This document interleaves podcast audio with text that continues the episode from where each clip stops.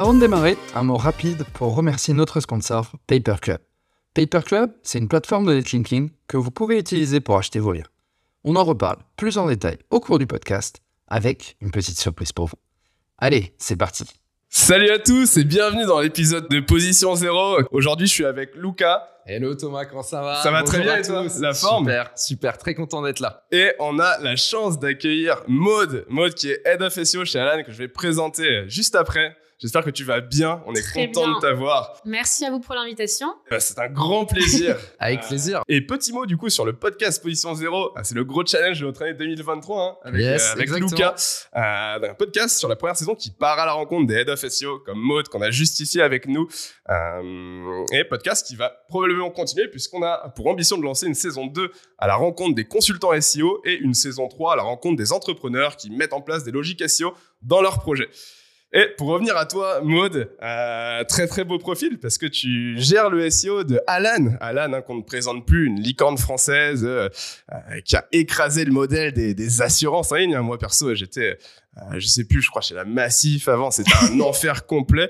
Euh, quand j'étais, bah, j'étais un ancien aussi of SEO chez Livementor, donc on pourra échanger aussi entre head of, ex head of, Euh, et euh, on va parler un peu de ton de ton parcours. Mais pour revenir sur tout ça, donc oui, Alan, licorne française. Franchement, nous, j'ai testé l'app, est super cool, c'est hyper fluide. Alors, J'adore personnellement. Et euh, toi, tu es normande du coup. Exactement. Tu as vécu à Londres Ouais. euh, pendant 4 ans, c'est ça Ouais, exactement. Et trop bien. Et tu es passionné de running, Ouais, tout comme moi. Et tu prépares un marathon, c'est ça? Ouais, exactement. Quel marathon? Euh, le marathon de Paris qui a lieu dans un mois et demi, donc en plein dans l'entraînement. Magnifique. Eh beau bah. Peut-être euh, que le podcast sera déjà sorti en plus au Euh, moment ouais. potentiellement du marathon. Donc, euh, Pour tenter un partenariat avec le marathon ça peut être pas mal, ça peut être Euh, pas mal, ça peut être pas mal, ça peut être pas Et d'un point de vue parcours, donc actuellement head of SEO chez Alan pendant deux, depuis deux ans, si je dis pas de bêtises, Un an et demi, ouais. un an et demi, ça. et justement chez Preto, du coup, Ouais. qui est plus dans le secteur de l'immobilier, exactement. Donc beau parcours euh, chez de belles boîtes, Ouais. Euh, et Secteur concurrentiel en SEO, les Ouais, deux fois. très donc, euh, compliqué. Savoir qu'en SEO, il y a des, des niches qui sont brutales, hein, l'immobilier, euh, le secteur de l'assurance, c'est des choses où c'est assez compliqué de se positionner parce qu'il y a beaucoup de concurrence, beaucoup de présence publicitaire aussi avec les Google Ads. Donc on va voir aujourd'hui euh, avec Maud justement comment essayer de sortir de, cet- de cet univers qui est très très concurrentiel et on va commencer tout de suite avec euh, Luca qui La prend marmite suite sur la marmite c'est Obélix. parti, c'est parti. Donc on commence tout de suite, la marmite du SEO. Donc le principe c'est tout simple, c'est de savoir un petit peu ton parcours. Ouais. Comment t'es arrivé dans le SEO Qu'est-ce qui est arrivé? Quelle idée? Pourquoi t'es resté là-dedans? Pourquoi?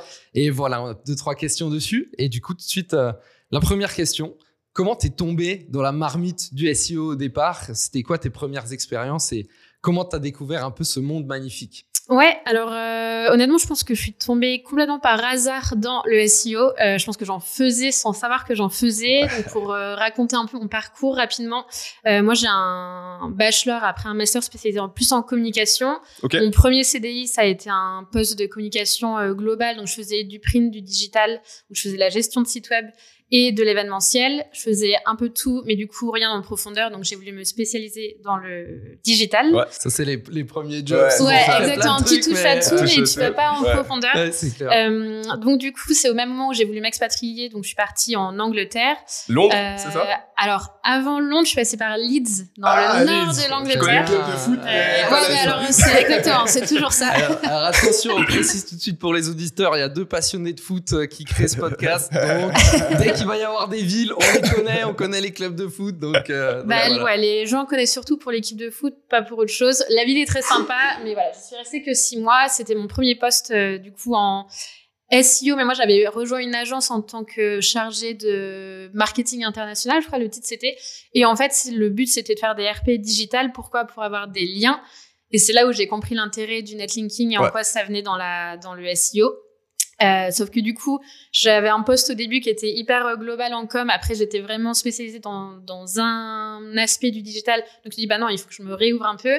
Et là, j'ai trouvé un poste à Londres en chargé de SEO Ouais. où j'ai vraiment pris le côté technique, contenu, netlinking en créant un site euh, euh, pour le marché français à Londres. Et en fait, je suis tombée dedans. euh, Enfin, j'ai, je me suis formée à toutes les expertises SEO euh, pendant cette expérience-là. J'y suis restée. Euh, et pourquoi j'y suis restée? Parce que je trouve que c'est hyper varié, tu fais plein de choses différentes, tu touches, bah, ce que je disais, aux techniques, tu mets les mains dedans, Ouais. tu, j'adore démêler des, des choses, des problématiques. Donc ça, ça a été vraiment un, un plaisir de me former là-dessus. Tu réfléchis à des, des stratégies de contenu, euh, tu mets des campagnes de netlinking en place, tu touches vraiment à tout, tu touches à l'expérience utilisateur. En fait, c'est la variété des, des compétences dont tu as besoin quand tu es Ouais. SEO qui m'a fait euh, rester, euh, rester dedans. Et Souvent, ça, on met le doigt dans ouais. un engrenage sans fin avec les Ouais. Et moi, ça me fait souvent penser à, à l'immobilier, en fait, un site internet, parce que bah, finalement, c'est un peu comme, euh, tu vois, tu crées un site internet, c'est un peu comme euh, un appartement, tu vois, qui est dans un mauvais état, et toi, tu vas le mettre dans un Mm. meilleur état, et tu vas faire gagner de la valeur, gagner Ouais, de la valeur. Et c'est très similaire aussi à l'immobilier sur le, le point, c'est que tu as besoin de plein de compétences différentes. Ouais. Euh, quand tu fais du netlinking, typiquement, ben, c'est un, c'est un côté commercial. faut convaincre des gens que euh, tu vas avoir besoin de liens ou autre. Euh, quand tu fais du contenu, ben, faut savoir écrire ou faut savoir gérer une Ouais. équipe qui va écrire pour toi. Alors, Donc, pour, il a pour cette, rappel, euh, pour les, auditeurs, on rappelle les trois grands piliers du SEO, hein, que sont, bien évidemment, faut le voir comme un tabouret avec trois pieds, hein, qui sont le contenu, la technique et la popularité. Le contenu, grosso modo, c'est les mots-clés qu'on va couvrir et le contenu qu'on va créer autour pour se positionner sur ces mêmes mots-clés. Nous avons donc la technique, où là c'est le côté la popularité, pardon. On va parler là de backlinks et de netlinking. C'est globalement comment on va se faire connaître aux yeux de Google et comment on va augmenter notre fiabilité en montrant qu'on est un site qui est euh, bah, euh, viable dans notre, dans notre écosystème de contenu. Et enfin, la technique, euh, le fait d'avoir un site qui répond aux attentes techniques de Google euh, pour que ce soit propre et donc du contenu. Euh, de la popularité pour être connu et du technique pour que la voiture puisse rouler. Ouais, Euh, exactement. trois piliers clés du SEO auxquels on pourrait ajouter bien évidemment une partie qui est clé sur la conversion Ouais. dont on pourra parler parce que c'est un, sujet qui est, qui est important aussi euh, sur cet euh, univers du, euh, de, de, de l'assurance. Euh, Ouais, et on en plus, on a une spécialiste avec mode euh, Ouais. interface utilisateur, donc, euh, Ouais. donc euh, on, va, on va en parler. Mais on va pas spoiler la suite. euh, on va pas spoiler, on va Ouais. pas spoiler la suite. Et avant qu'on continue, moi j'ai juste une question Ouais. du coup pour approfondir un peu le site. euh, tu, tu disais un petit peu le nouveau site que tu as développé à, à Londres, sur lequel tu as travaillé du coup. Euh, Qu'est-ce que c'était? Que faisait l'entreprise? Euh, Et je veux bien en savoir un petit peu plus Ouais, sur bien ça. sûr. euh. Euh, du coup, la boîte à Londres, c'est une boîte de lead gen, donc euh, génération de lead qui, euh, en fait, on avait plein de sites différents sur des verticales et des industries différentes. D'accord Euh, moi, la mienne, euh, enfin le, le site que j'ai créé, c'était un- en gros un dupliqué d'un site euh, qui était sur le marché euh, UK que j'ai fait pour le marché français, Ok. qui était pour les déménagements, l'expatriation et, et, euh, et du coup t'aider à ton déménagement en gros quand tu pars vivre dans d'autres pays. Euh, donc il y avait aussi beaucoup de thématiques sur euh, le voyage, etc. qui me plaisaient beaucoup d'un point de vue contenu. Ouais. Euh, et euh, ça c'était le premier site que j'ai que j'ai créé de zéro. Et après en fait c'est une boîte qui a beaucoup grossi aussi, donc j'ai touché à plusieurs sites. Je suis partie sur des marchés UK et aussi américains. euh, avec des sites de plus Mm. en plus gros, de plus en plus complexes. Et on- notamment, c'est un- un- une boîte qui faisait des acquisitions. Donc, je pense que le plus beau site que j'ai géré là-bas, en tout cas là où je me suis vraiment Ouais. euh, un peu cassé les dents sur le, sur le SEO, c'était euh, une acquisition d'un site américain qu'on a fait qui était techniquement un enfer. Il y avait des pff, centaines de milliers de pages, il y avait des, de Ah, la ouais, pagination infinie. à la- des- C'était Ah, un enfer. Euh, mais c'était sûrement le plus, enfin, là où j'ai eu ma meilleure expérience parce que les petits sites que j'avais avant, c'était bien pour euh, le contenu, les campagnes de backlinks, etc. Bien sûr. Mais sur le côté technique, c'était pas ultra complexe. Je rentrais pas vraiment dans le sujet. Et là, on, quand on m'a positionné sur l'acquisition et de, de, de remettre ce site à, à plat et un peu dans notre, euh, bah, no- dans notre lignée stratégique de lead gen, euh, c'est là où je me suis vraiment formée dessus et très bonne école pour le coup. Et je pense que c'est un de mes, pour le coup, un de mes meilleurs souvenirs. euh, C'est trop bien ça. Super. Ouais. c'est cool parce que du coup, tu as pu avoir euh, la différence de culture, vu que tu as bossé avec le marché euh, anglais, américain. Est-ce que tu remarques des, des différences clés de culture SEO entre un marché plus anglophone avec, versus la, la France dans la- je sais Ouais. pas, l'apprentissage, la façon de l'évangéliser dans les boîtes? Comment tu, comment tu, tu, tu- tu vois la chose?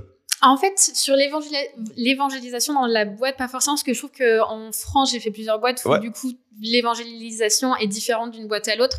Euh, par contre, je trouve qu'à l'époque, ça me fait mal de dire ça, mais à l'époque, ça fait quelques années, euh, je pense que la France était un peu plus en avance, euh, non, pardon, le UK était beaucoup plus en Mm. avance sur, sur le SEO, les techniques digitales, etc. Et on arrive Et, hein, français. ouais, ouais. Mais du coup, je pense Podcast, que hein. c'était... euh, Exactement. Pas pour rien. Ouais. Euh, mais je pense que c'était un peu le, le bon moment pour apprendre, enfin s'expatrier et apprendre Ouais. ces techniques-là. Euh, je suis peut-être biaisée parce qu'au final, j'ai pas pas eu de comparaison directe à cette époque-là, mais, euh, mais je trouve qu'on était vraiment en avance sur même les techniques de netlinking. On était un peu plus ouvert aussi, Ouais. euh, le- aller chercher des, enfin, dénicher des médias, etc. Euh, donc c'est plus à ce niveau-là que je sentais la différence et sur les manières de travailler, mais ça, c'est pas lié au SEO, c'est juste Ouais. la culture d'entreprise, je pense, qui est un peu différente. Et c'est c'est vrai que ça, c'est, tu vois, ça me, ça rings a bell, comme ils disent en anglais. ça, ça me, ça me parle parce que moi, j'ai travaillé Quel aussi deux ans, euh, Ah, deux ans au Royaume-uni euh, quand je travaillais chez Skyscanner. Et c'est vrai que pareil, on mettait en place des stratégies complètement différentes. Ouais, on avait vraiment une vision d'aller chercher des mots-clés que j'ai trouvé beaucoup plus avancés que, Ouais. euh, que, que, que d'autres méthodes. Euh, et même en France, on a des sujets Ouais. dont on, qui reviennent très souvent, dont on parle beaucoup. Euh, bah, typiquement, voilà, il y a le sujet du cocon sémantique hein, qui est très ouais, connu ouais. en France, dont on m'a jamais parlé, on m'a presque jamais parlé d'un équivalent. euh, mais on allait chercher d'autres méthodes, donc Ouais. c'est un peu euh, Différence chaque de, de a sa culture. culture. Ouais, ouais, tout à c'est- fait. c'est ouais, intéressant. Et, même- et Ouais. pour le coup, là, je peux prendre un autre modèle qui est l'Australie. Là, pour le coup, c'est zéro culture Ah, SEO. Quand je suis arrivé chez Avast Media, enfin, c'était, il y avait presque pas de pôle SEO. Enfin, Ouais. c'est, est-ce que ça marche? Est-ce qu'on est, on est sûr du truc? Enfin, tu vois, donc je trouve quand même en France, on est bien avancé. Ouais. Ah on a ouais. des bons experts, on a beaucoup de contenu sur le sujet et on va essayer de vous régaler avec le podcast Position Zéro, bien évidemment, avec des invités comme Maude. Et on va pouvoir tout de suite enchaîner sur Yes. euh, notre deuxième rubrique qui est le pain sur la planche. Qu'est-ce que le pain sur la planche On va s'intéresser de plus près un peu à ton quotidien de Head of SEO. Euh, Est-ce que du coup tu pourrais m'en dire plus sur euh, le matin, tu te réveilles, tu arrives chez Alan, tu poses tes affaires. Quelle est, quelle est une journée type de Head of SEO chez Alan aujourd'hui? Ouais, alors euh, déjà pour donner du contexte sur l'équipe SEO, Ouais. euh, c'est que moi. Donc, Ok. je- Ok, Voilà, on a de donc, la euh, chance. du coup- toi-même. Exactement. C'était pareil chez Euh, Dave Mentor. donc, euh, donc du coup, il y a beaucoup de choses à faire. Euh, et donc, faut un peu euh, choisir ses batailles, on va dire. Ouais, Euh, une journée type, je pense qu'il y a beaucoup de personnes qui répondront la même chose. Il y en a pas, surtout en SEO. Donc, c'est ça va vrai. vraiment, enfin, ça va vraiment dépendre des sujets du moment. Euh, je sais les, les- un peu le le, le, le matin, t'as un peu tes, tes rituels et si euh, t'arrives, tu prends ton café, tu regardes tes principales métriques qui vont être le trafic, conversion, est-ce qu'il y a rien qu'à planter euh, depuis hier. Euh, ça, ça va être Ça, c'est le, petite le routine de quotidien. voilà. check. ouais. Petite ouais. pénalité Euh, le lundi matin. Ouais, Euh, exactement. C'est bon, il s'est rien passé. Des fois, t'as des pics de trafic. Qui est-ce 404 que- là. Ouais. Oh là, elle est bizarre. C'est On va ça. la rediriger. Euh, Est-ce qu'il y a eu une, une update de l'algorithme qui est passé? Ouais. Est-ce qu'il y a eu moins de trafic? Il y a eu plus de trafic Il s'est passé un truc, donc tu fouilles un petit peu. Euh, donc ça, ça va vraiment être un peu le quotidien. Et, euh, et ensuite, en fonction des priorités euh, de, de ta semaine, de ton sprint, tu... souvent, je fais des, des temps de focus le matin pour vraiment euh, avoir des temps de concentration, euh, pour creuser les sujets, la stratégie. Et l'après-midi, ce sera un peu plus euh, dans l'opérationnel. Et tu consacres combien de temps, du coup, ce- le matin, ce petit audit ou un petit peu à cette vérification des KPI, euh, des, indicateurs de performance Ouais, euh, c'est assez rapide parce que parce qu'aujourd'hui on n'est pas, enfin d'un point de vue SEO, euh, ça fait que un an et demi, enfin du coup vraiment un an qu'on s'est vraiment lancé dedans. Donc c'est pas comme si euh, on allait perdre, euh, tu vois, la moitié du trafic du jour au lendemain. Enfin Ouais. ça, donc donc ça va assez rapide. Je passais plus de temps quand j'avais des gros sites avant. donc je, disais- je dirais peut-être une, euh, une dizaine de minutes sur vrai, c'est des, enfin sanity check, c'est vraiment c'est sûr Ouais. qu'il n'y a pas eu de souci. Le lundi, je vais prendre plus de temps parce que je vais regarder les évolutions de mots-clés à la semaine, etc. Euh, donc, je vais peut-être passer allez, une demi-heure euh, et, Mm. et plus si je vois qu'il y a des soucis. Euh, mais euh, voilà, c'est assez, assez rapide. Tu, tu utilises quel outil du coup pour suivre un peu tes, tes mots-clés? J'utilise quel outil? Ouais, euh, J'utilise Smart Keywords. Smart Keywords. Ouais, ouais. exactement. Euh, donc euh, voilà, c'est le principal. Et après, Ouais. je complète aussi avec du Href euh, Ouais. pour euh, soit suivi de mots-clés, soit euh, Ouais. recherche de mots-clés. Et Smart Keywords, j'avais bossé un peu avec eux, avec Play Play, ouais. qui les accompagnait sur Ouais. le marché, euh, marché américain. Bonne boîte. Ouais, ouais. Euh, ouais, et bel outil. Tout à fait. Euh, donc top, trop bien. Et donc ouais, quels sont euh, toi là tes, tes gros objectifs SEO de 2023 vers vers quel sans rentrer dans la confidentialité ouais, bien, bien sûr. sûr. Quelle est ta ta grosse stratégie pour 2023 Quels sont tes gros objectifs euh, que ce soit en termes de euh, bah, sur les trois piliers hein, Quels sont tes, tes Ouais. objectifs de croissance Tes objectifs de je sais pas si tu cibles des mots clés en particulier Des objectifs en termes de, de conversion Quelles, quelles sont tes, euh, tes les grosses lignées là pour pour 2023 d'un point de vue SEO Ouais, alors euh, en gros, on va dire que 2022, ça a été un peu prouver le concept du SEO qu'on peut Ouais. faire grandir, euh, grossir le trafic de façon organique euh, en étant patient, parce que ça a pris un petit peu de temps vraiment de voir cette courbe euh, Ouais. monter. Il faut, enfin, j'ai attendu vraiment 6-7 mois avant que on voit ça, ça montait petit à petit, mais ça n'allait pas si. Donc là, c'est bon, on a, on a eu cette courbe-là, donc du coup, on, on va chercher un peu plus loin sur la, sur la stratégie. Donc les gros projets maintenant sur 2023, maintenant que le concept a été, on va dire, prouvé et, que, embarqué en interne. Euh, c'est, il y en a plusieurs d'un point de vue contenu, on va dire, et positionnement. En 2022, j'ai beaucoup travaillé les, la sémantique autour de l'assurance santé parce que c'est un peu le produit phare, on va dire, d'Alan. Sauf qu'aujourd'hui, d'un point de vue branding et même, bah, si tu, tu connais l'app, on va Ouais. plus loin que l'assurance santé. On veut devenir vraiment un, un partenaire santé avec Oui. euh, une panoplie de services qui, Mm. vont, qui vont venir accompagner euh, bah, les membres autour de leur, leur santé, de la prévention, etc. Mais aussi des entreprises pour euh, bah, promouvoir le bien-être euh, en entreprise, la qualité de vie au travail, etc., les techniques de, de, bah, de bien-être des salariés. Et donc, en fait, d'un point de vue contenu, moi, je vais aussi, je vais commencer à me positionner sur, euh, sur ça, donc aller chercher un autre, un autre champ sémantique Mm. euh, sur ce sujet-là. Euh, donc, ça va être un gros focus pour le premier semestre d'aller chercher du, enfin, d'aller créer pas mal de contenu sur ces thématiques-là. Donc, ça, c'est l'un des objectifs et du coup, de commencer à avoir du, du trafic positionné, enfin, Mm. Quali sur, euh, sur ces thématiques-là d'ici le milieu de l'année. Euh, ensuite, il y a un gros projet, enfin un gros sujet conversion. On a commencé à en parler. Euh, pareil, donc en 2022, on a fait monter le trafic. Aujourd'hui, c'est un trafic qui qui est pas encore euh, très chaud, qui convertit Ouais. pas encore. Euh, j'ai fait pas mal de, enfin pas d'interviews utilisateurs, mais de sondages utilisateurs depuis le site en utilisant Hotjar, en mettant des, des, des sondages en place. Euh, ce qu'on comprend, c'est que notre trafic B2B et, et indépendant euh, est en recherche d'une assurance santé, mais il est plus en mode, euh, il a besoin d'informations avant de, avant de, Mm, sûr. vraiment passer à la, bah, à la conversion. C'est un, enfin l'assurance santé, ça reste un sujet qui est assez complexe. On décide pas comme ça. Donc, on dit que si, pardon, s'il est pas- prêt à convertir maintenant, on peut peut-être par contre le capturer et lui envoyer des ressources après par email, etc. et le, le réchauffer euh, pour euh, qu'il, s'il est prêt dans un mois, deux mois, trois mois à, à prendre son contrat d'assurance santé, il le fera avec nous parce que euh, on l'a, on est resté euh, dans, dans sa tête sur les, sur les derniers mois. Ouais. Donc c'est aussi réfléchir à oui, enfin d'un point de vue UX, on, UX, on va retravailler le, nos templates de page, travailler les points de conversion, mais aussi créer des nouveaux euh, parcours de conversion euh, de lead froid en gros Mm. euh, pour, pour travailler cette partie-là. Super, ça c'est trop intéressant. Et ouais, ça me, c'est vrai que c'est, je pense que c'est, c'est, c'est compliqué. Je le vois sur des blogs que j'ai sur des niches ou autres. Euh, j'en ai un par exemple sur la bière. C'est très facile de, de prendre un email parce que je vais offrir quelque chose. Bah voilà, Euh, si tu veux le guide de la bière, bah, il y a le côté divertissement et tout. Là où euh, chez Alan, je pense qu'il va falloir mettre d'autres stratégies parce que Ouais. si tu veux le guide de l'assurance santé, bon, ça me paraît pas ultra sexy quoi. Ouais, Mais. Voilà. Enfin, après, peut-être c'est pas le cas, mais. Bah, en fait, euh, d'un point de vue entreprise, comme toutes les entreprises sont obligées d'avoir une assurance santé pour leurs euh, salariés, ils recherchent beaucoup d'informations. C'est quoi Ouais. les obligations, c'est quoi les garanties, quoi. ouais, c'est pas comme acheter un jean ou un... Exactement. ouais. ouais, Donc, ouais. ils ont besoin d'informations vraiment très précises. Et même s'ils peuvent les trouver sur le site, ils n'ont pas forcément Ouais. le temps d'aller naviguer. C'est une un grosse donc requête informationnelle, tu vois. On Ouais, passe ouais. beaucoup plus de temps à se demander, euh, on en reparlera hein, sur des mots importants, comment se faire rembourser, à quel point je vais te rembourser, Ouais. quels sont... Et du coup, c'est pas pareil que sur l'achat d'un vêtement ou d'une formation où, tu vois, c'est c'est un investissement sur sa santé, c'est quelque chose d'important. Donc forcément, les requêtes informationnelles sont clés sur ce, Ouais. sur ce marché. On en reviendra juste, euh, juste après. Et du coup, pour terminer un peu sur le, sur le, le pain sur la planche, j'avais deux petites dernières questions à te poser. C'est bon, moins lié à l'âne, mais plus lié à ta carrière de SEO. Ouais. Si tu me devais donner là ton, ton plus gros apprentissage d'un point de vue SEO, une, je sais pas, une erreur que tu as pu faire, quelque chose qui t'a... Moi, j'en ai plein. Euh, quelque chose que tu as appris, euh, ça dépend, quelque chose que, qui t'a marqué, que tu as expérimenté, qui a fonctionné ou pas. Tu vois, si tu peux, tu, si tu devais dire quelque chose comme ça qui t'a marqué d'un point de vue SEO, un souvenir. C'est difficile, je ne sais pas s'il y en a un, parce qu'en Ouais. fait, euh, comme bah, il y a trois piliers, mais il y a plein de choses aussi Ouais. autour des piliers, à chaque fois, tu as des apprentissages sur les différentes techniques.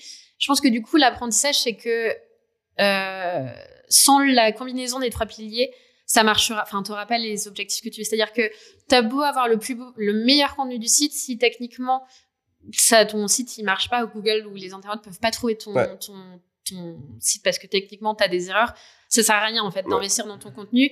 Tout comme si tu le promeux pas et tu fais pas ton, enfin, tu travailles pas ton autorité, ça sert à rien Mm. non plus. Donc, c'est va vraiment être la combinaison des trois qui va faire que tu as ce, t'as ce, ce- Ouais, de- ces résultats. Et nous, tu vois, la partie netlinking chez Alan, on a mis du temps à la mettre en place. On a attendu justement d'avoir pas mal de contenu, Ouais. euh, de, de prouver en interne qu'il fallait un petit peu investir de- dedans aussi d'un point de vue netlinking. Faut les Et euh, ouais, c'est ça. Et, c'est- et c'est difficile parce que parce que le ROI, il est pas, Mm. il est Ouais, clairement pas clair. direct. Et puis Enfin, oui, c'est c'est pas comme les autres. Et c'est un sujet intéressant, ça, parce que tu vois, souvent, les, tu sais, les directeurs marketing en entreprise, ça reste 2, 3 ans et du coup, tu as des objectifs de croissance. Et c'est clair que l'ADS, ça apparaît comme le moyen le plus simple parce que tu as Ouais. des résultats directs. Tu peux prouver, bah tiens, avec tant d'investis, j'ai tant. Le SEO, tu vois, on sait pas trop. C'est 6 mois, 8 mois euh, sur un mot-clé. sais Des fois, c'est plus, des fois, c'est moins. Mais une Exactement. stratégie mature, c'est entre 1 et 2 ans. Et du coup, t'as aucun moyen de presser. Donc forcément, t'as beaucoup de personnes qui vont aller sur l'ADS. C'est pour ça qu'il y a une stat, une stat qui est intéressante. Je crois qu'il y a 70% des clics qui vont sur le naturel et 30% des clics qui vont sur les ads. Pourtant, la plupart des personnes mettent sur les 30% Ouais. et pas sur les 70%, Mmh, tu vois. clair. Et ça, c'est dû au fait qu'effectivement, comme tu l'as très bien dit, c'est pas des résultats qui sont directs. Mais par contre, sur le long terme, bah, on n'est plus dépendant d'un canal publicitaire. Et ça, c'est c'est super bien et bénéfique. Et on a du trafic régulier qui, qui, qui, qui, qui vient d'une source Qui fiable. Donc, c'est- ouais. c'est D'où le fameux tabouret, hein, comme tu l'as très bien dit. Si un, pied, un pied enfin, tombe, bah, effectivement, il y a- c'est pas d'où le fait de travailler de manière équitable, en fait. Ouais. T'es- T'es t'es trois piliers. Ouais, exactement. Et donc je pense que ouais, c'est ça. Et là sur l'expérience dernière là chez Alan, j'ai aussi vu, enfin on a fait, on a fait un site technique euh, propre, on a fait du contenu qui était bien quali. Et ça aussi à partir du moment où on a, on a amené la partie netlinking, qu'on a eu notre Ouais. boost. Alors on a, ça m'arrive tout le temps en fait. À chaque fois qu'on voit le boost, il y a plein de choses qui se sont passées en même temps. Il y a eu l'update, la core update en, en septembre. En fait, c'est à partir de là que ça s'est monté, mais on avait amené le netlinking en même temps. Donc, Ouais.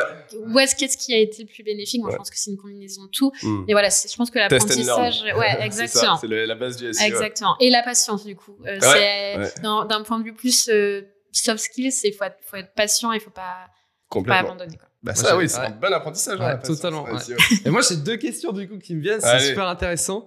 J'en ai une première sur la partie contenu. Tu vois, je me demande du coup chez, chez Alan, tu l'as dit, tu es toute seule. Donc, il faut quand même que quelqu'un Ouais. d'autre rédige les Ouais. contenus. Je pense, voilà, t'es pas spé- forcément spécialiste euh, du, du remboursement des tartrages ou. Je ou te autre. confirme. Et, euh, et du coup, voilà, comment t'as organisé ça? Est-ce que tu as des rédacteurs externes? Euh, Et combien d'articles tu publies par semaine Euh, Voilà, et quels sont tes conseils là-dessus? Ouais. Euh, alors l'année dernière, quand on a commencé le contenu, en gros, notre objectif c'était de publier une trentaine de contenus par mois. Euh, Bon donc, rythme. en un, un gros, par jour Ouais, c'est ça. du coup. Euh, sauf que ça se passe pas vraiment comme ça. Souvent, c'est en fin de mois qu'on les publie tous d'un coup. Ça passe rarement comme ça. c'est un peu ce qu'on se donne euh, comme objectif, Ouais, ouais. mais ça se passe pas vraiment comme ça. Euh, et en fait, je travaillais avec, j'avais le soutien quand même d'une part, d'une, d'une personne de l'équipe contenu euh, qui m'aidait sur euh, la relecture, s'assurer que en gros c'était Mm. des contenus propres et tout. Et après, on travaillait avec euh, une agence qui faisait la, la création de contenu. Donc moi, je faisais la stratégie. Euh, enfin, je créais les briefs et après la rédaction. contenu, ouais. exactement. Euh, assez orienté aussi, euh, quel est l'objectif, de quoi on veut vraiment parler, etc. Et, euh, quels sont les mots-clés prioritaires, secondaires. Euh, et ensuite, voilà, ça partait en rédaction et j'avais Ouais. quelqu'un en interne qui me qui m'aidait pour la relecture, publication. Là, aujourd'hui, je fais plus cette personne-là en interne, mais du coup, je passe avec une freelance D'accord. et euh, je m'aide pour la partie brief et, euh, et Mm. charge de mots-clés de ChatGPT. Ok. Ah, intéressant. Pas de rédacteur Voilà. en interne. Bah, très bon Ah, sujet. là, c'est parti. Et du coup, ouais, zéro rédacteur en interne chez Alan, c'est ça ouais, c'est Ok. ça. Et du coup, sur les rédacteurs que tu as trouvés, c'est des personnes qui sont spécialisées quand même dans la, dans la santé ou c'est juste des, des ré- rédacteurs qui rédigent autour de ça et derrière toi, tu vas ajouter, tu vas ajouter votre patte Alan euh, avec du contenu beaucoup plus concret peut-être Comment ça, ça se passe Parce que Ouais. Je sais que c'est compliqué sur certains sujets de trouver des rédacteurs. Je disais, alors oui, quand on va parler de, de sujets marketing, il y en a beaucoup, mais quand on va sur des sujets plus techniques, par exemple le droit ou la, la finance, ou c'est là qu'il faut trouver des rédacteurs plus spécialisés pour apporter une valeur concrète. Et justement, on parle hein, des, des returning visiteurs qui sont clés, hein, des visiteurs qui reviennent sur le site sont clés en SEO. Le fait d'avoir un, un bon contenu. Est-ce que ça, c'est un- une volonté chez Alan peut-être d'interna- d'internaliser la, la rédaction euh, des contenus? Et j'ajoute en plus, euh, il me semble, santé, c'est euh, ce que Google appelle Your Money, or, Your Ouais, Life, voilà, exactement. YM, YL, qui sont les contenus qui sont entre guillemets encore plus Bah. regardés par Google euh, Oui. euh, par rapport à ça. Moi, je sais que dès que j'ai un client dans la santé, je l'évite, je dis c'est vraiment pas une Ouais. spécialité, je connais pas du tout, donc euh, Ouais, c'est Ouais. ouais, c'est- c'est un vrai sujet. Euh, L'année dernière, quand j'étais vraiment sur l'assurance santé, du coup, les, enfin, via l'agence qu'on avait, euh, ils prenaient des rédacteurs qui avaient déjà travaillé sur euh, des sites de la Ouais. santé, etc. Euh, et la personne en interne qui relisait les contenus travaillait dans l'équipe Care avant, donc avait aussi une certaine connaissance technique du sujet.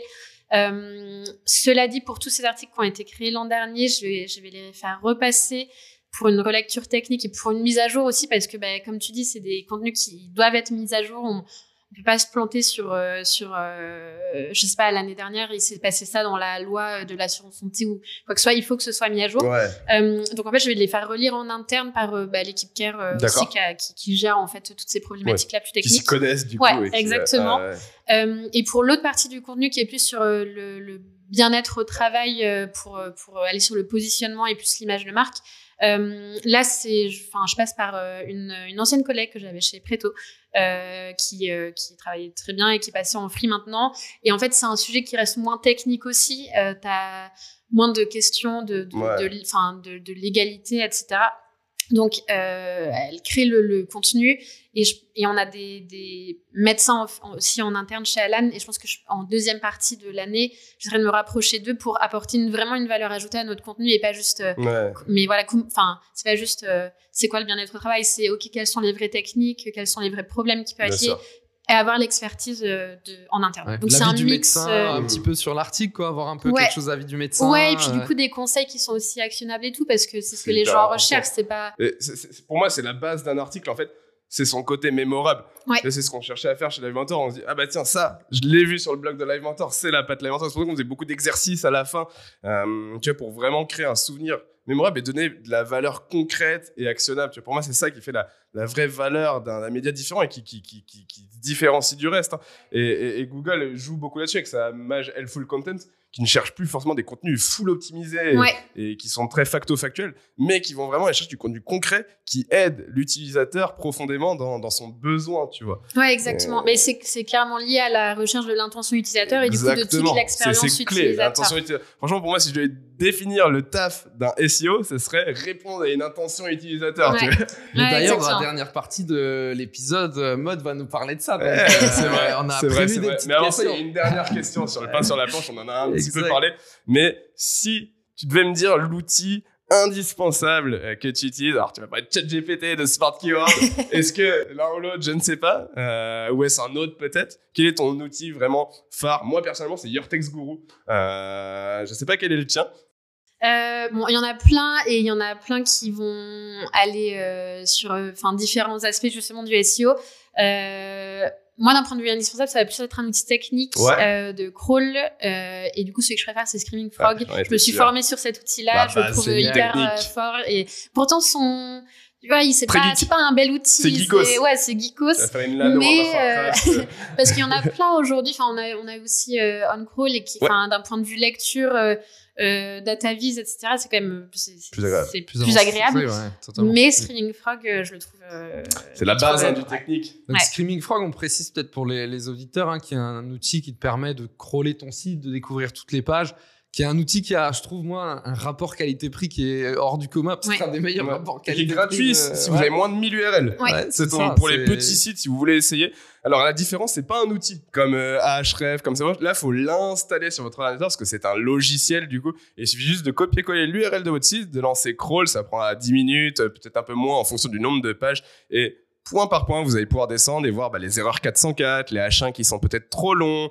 euh, les problèmes de couverture. Vous allez même pouvoir matérialiser euh, votre site pour voir un peu le maillage interne, s'il est bien organisé, voir s'il n'y a pas de page orpheline qui traîne un peu trop loin, et pour vraiment tout retravailler. Donc ouais, c'est vraiment moi l'outil phare que je check sur la sur la partie technique, c'est aussi Team Screaming Frog personnellement. Ouais, Et du coup, comment tu t'en sers chez, chez Alan, en l'occurrence, de, de Screaming Frog? Tu as des exemples ou euh, Euh, J'utilise un, enfin, un peu pour tout, on va dire. euh, ça va être les audits techniques, euh, s'assurer qu'on n'a pas de, de page orpheline, Ouais. de 404, pas trop de 301, de chaîne de redirection, ça va être ça.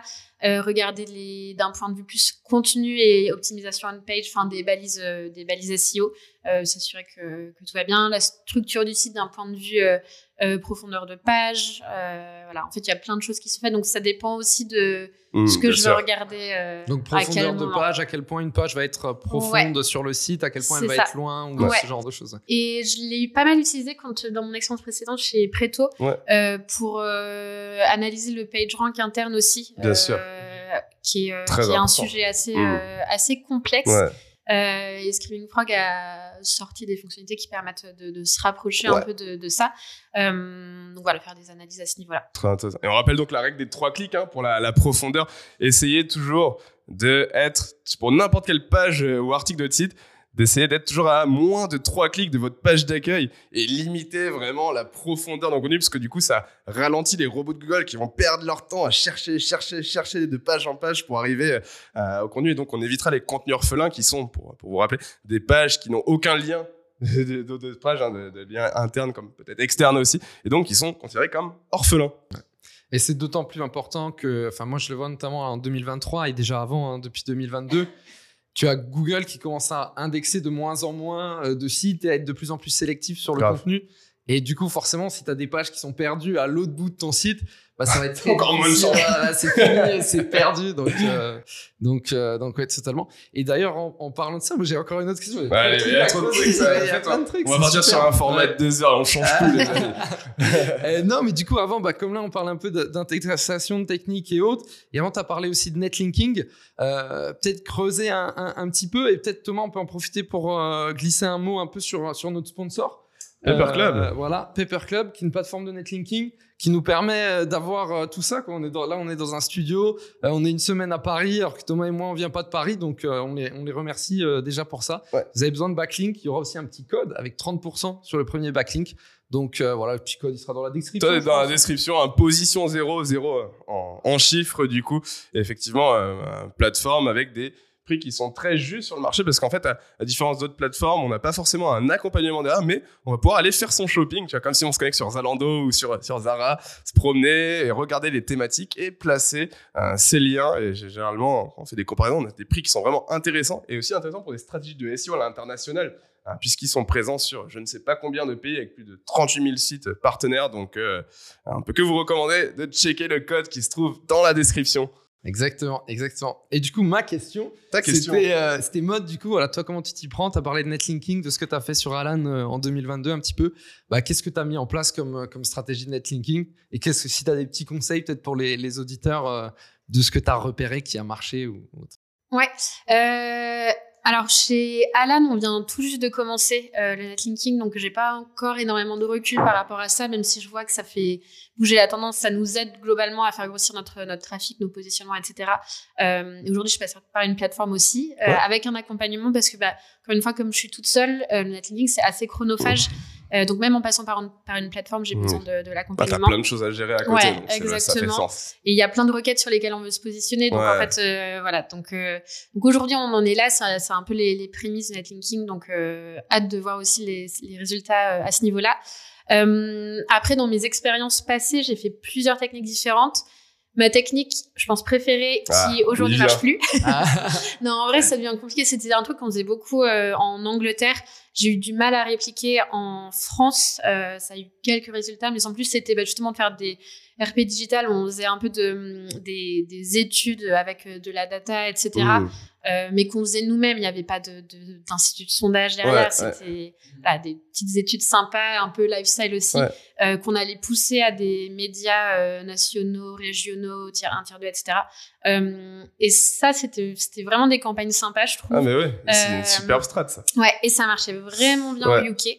Enfin, j'ai eu des, je sais pas, 30, 40 backlinks en un Ouais. mois parce que la campagne, elle prenait, puis c'est un effet un peu boule de neige. Ouais. T'as été prise dans ce média-là, donc ça reprend, ça reprend. Et c'est Euh, quel type de, de contenu un peu Parce que je sais typiquement que dans le genre aussi, c'est les infographies qui marchent, euh, qui marchent beaucoup. Typiquement, si vous cherchez un moyen d'obtenir des backlinks naturellement, le fait d'avoir une infographie sur votre domaine. Par exemple, euh, je prends l'exemple de Brandin qui avait fait une infographie sur l'anatomie d'une page parfaitement optimisée.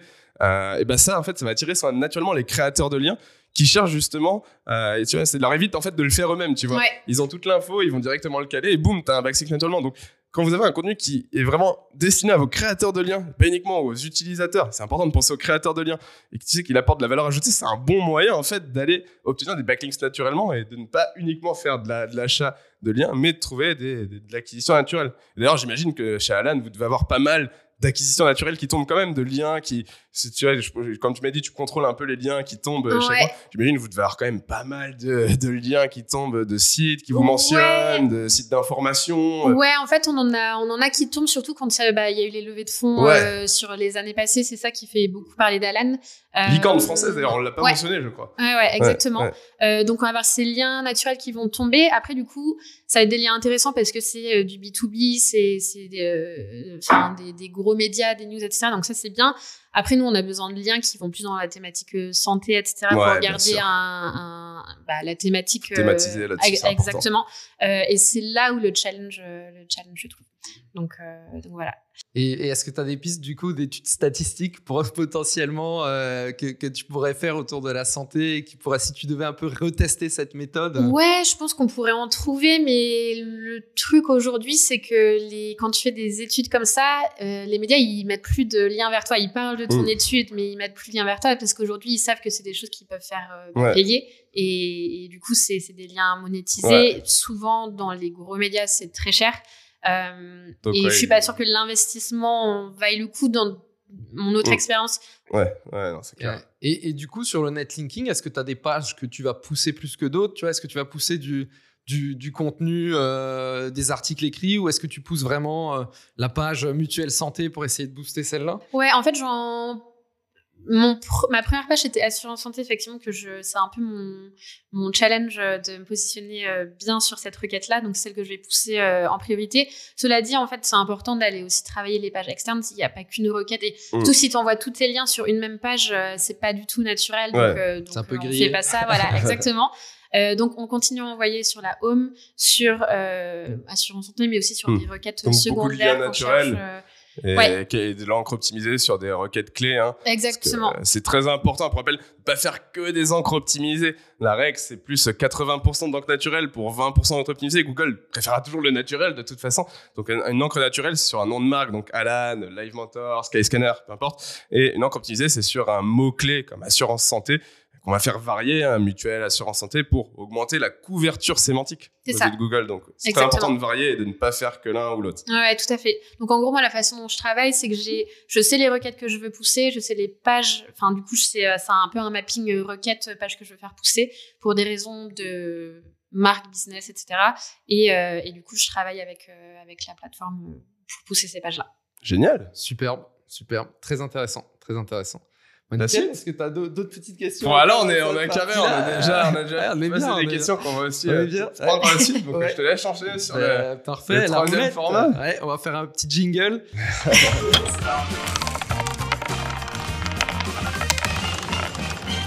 Et du coup, maintenant, c'est la roulette du SEO. Donc, le principe est très simple.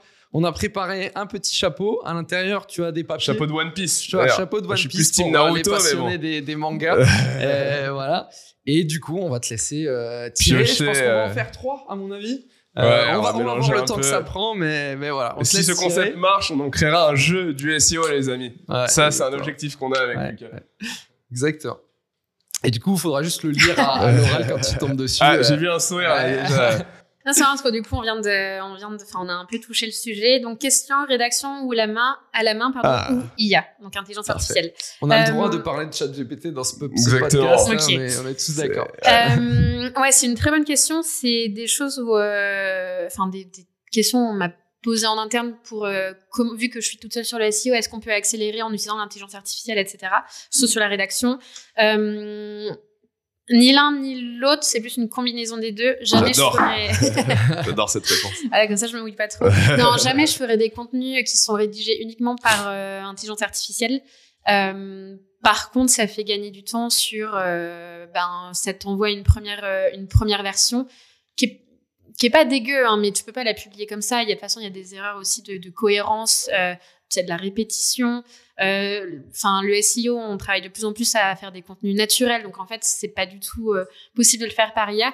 Par contre, ça permet de gagner du temps voilà, sur euh, le brief, une première version, et aussi pour le rédacteur de savoir de quoi il va, Mm. il doit parler, et du coup de, de vachement orienter ses recherches beaucoup plus rapidement et d'être beaucoup plus efficace. Et là, la personne avec qui je travaille me dit qu'effectivement, en fait, ça lui, ça lui permet de, de, de mieux orienter ses recherches plus rapidement, du coup de rédiger plus rapidement, euh, de suivre une trame naturelle. Après, elle, elle Ouais. retouche tout ça, mais euh, et enfin, du coup, d'un point de vue, euh, on va pas se mentir, le coût, euh, ben nous, ça nous arrange aussi. Bien Ouais, sûr. c'est clair. Et du coup, ouais, comment tu utilises un peu euh, Du coup, je pense que tu utilises ChatGPT. Ouais, hein, qui est exactement. un outil, je pense que tout le monde en a entendu parler. hein, non, je ne connais pas. Présente-moi ChatGPT. ChatGPT, c'est un outil d'intelligence artificielle. Vous lui posez des questions, ça s'appelle des prompts, et euh, entre guillemets, euh, cet outil vous répond. Et ouais, moi, je suis curieux de savoir, parce que moi, je cherche des techniques. euh, Ouais, il est ChatGPT. malin, il est malin. Quels, euh, quels sont les prompts un peu, du coup, les questions que tu vas aller euh, lui poser et comment tu vas l'utiliser euh, Ouais. Euh, du coup, j'ai fait pas mal de tests justement pour euh, bah, faire des prompts qui, qui correspondent, dont le résultat euh, correspondait à moi ce que j'attendais. J'utilise pour deux euh, process principaux, c'est la rédaction du brief, un peu créer l'objectif de l'article, Mm. l'outline, etc. euh, et la structure et une première version de l'article. Donc Euh, le brief que tu envoies ensuite à, Ouais, à ce- à ce exactement, rédacteur, cette exactement. Et en fait, euh, euh, ouais, je lui envoie à la fois le brief Mm. et la première version.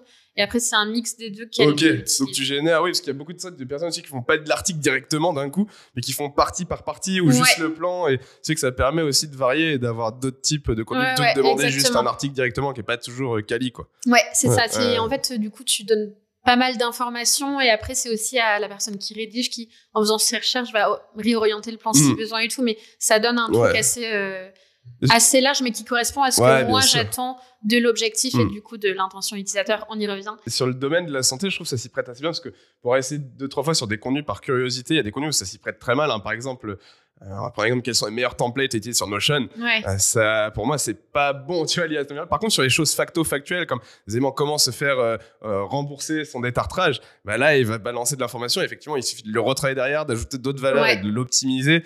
Et, c'est hyper important. Et pour rappel, euh, la petite minute SEO, du coup, j'aurais l'appeler comme ça, parce que c'est important pour les personnes qui ne connaissent pas le SEO, qui nous écoutent. Euh, Google a sorti un peu récemment hein, c'est, euh, ce qu'il en pensait par rapport à l'IA. Et donc, pour revenir dessus, les contenus purement IA, les contenus d'IA ne sont pas forcément pénalisés tant qu'ils apportent de la valeur à l'utilisateur. Par contre, il se pourrait qu'en 2025-2026, 90% des contenus soient générés à l'IA. Et donc forcément, beaucoup plus d'intentions qui arrivent dans les robots de Google euh, et qu'il faut indexer. Et donc forcément, s'il y en a trop qui arrivent sur une même requête, ben, les premiers qui dégageront sont ceux qui n'ont pas fait l'effort justement de retravailler les Ouais, d'amener une ont vraie valeur ajoutée. de euh, pas forcément un peu pauvre en contenu, sans, Ouais. sans grosse valeur ajoutée. Ouais. D'où le mix qui est clé. Et Ouais, ne jamais exactement. publier un article directement. C'est quoi. ça. C'est c'est Et nous, ce qu'on veut, c'est aussi amener des, des, hum, tu vois, des, des exemples concrets, des conseils ou des choses comme ça. Et ça, l'IA va pas le faire. Ouais. Euh, surtout pas avec notre patte euh, d'expert. Donc, c'est aussi pour ça que c'est important de mélanger les deux. Et pour euh, juste euh, revenir à ta, à ta question, les prompts, donc j'en ai essayé plusieurs. J'ai aussi, il y a une extension Chrome qui s'appelle, Ep- je sais pas. Ah, IRPM. Ouais, c'est ça, exactement. Je la connais pas. Ah, C'est quoi bah, On va te faire une petite démo. Ouais, en vrai, c'est c'est assez puissant et t'as plein de prompts qui, sont- qui sont publics, en fait, qui sont créés par d'autres SEO. Et en gros, moi, ce que j'ai fait, j'en ai, On le mettra Euh, dans la description.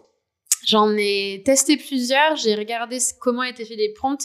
J'ai mixé un peu tout ça. J'ai rajouté ma patte à moi et j'en suis arrivée à un, à un prompt dont je suis assez contente, mais je pense que je vais le travailler petit à petit pour euh, aller de, être de plus en plus précise. Super. Mais je pense que c'est quelque chose vraiment à, à comprendre avec Chat- ChatGPT ou d'autres outils d'intelligence artificielle qui apparaîtront. C'est en fait, il faut pas se limiter. faut pas juste lui dire euh, écris-moi un article sur ça parce que ça, ce sera raté. Ouais. Mais euh, voilà, parce qu'il va pas écrire un article de 2000 mots sur un sujet précis. Mais en revanche, ne pas se limiter, tester des choses, euh, lui demander de faire quelque chose. Si c'est pas bien, essayer de le corriger et dire non, mais essaye plutôt de cette manière. Et, autres.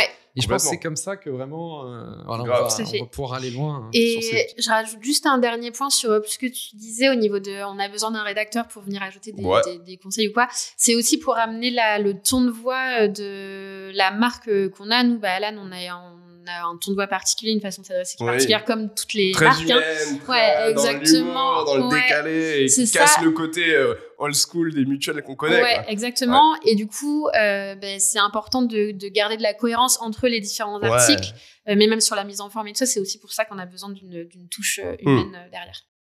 T'as déjà testé d'autres outils Rédaction IO, Jasper, Marc Copy, des trucs comme Un ça petit peu. Après, moi, j'ai beaucoup été sinon dans la rédaction vraiment pure à la, à la main. J'avais Hmm. dans mes autres entreprises, j'avais Pareil, des équipes. team à la main. euh, ouais, Fort. ouais. Donc, euh, je trouve que ça reste, ça reste plus quali. Après, t'as des, des outils qui te permettent de voir si t'as pas trop optimisé ou justement euh, sous-optimisé. Exactement.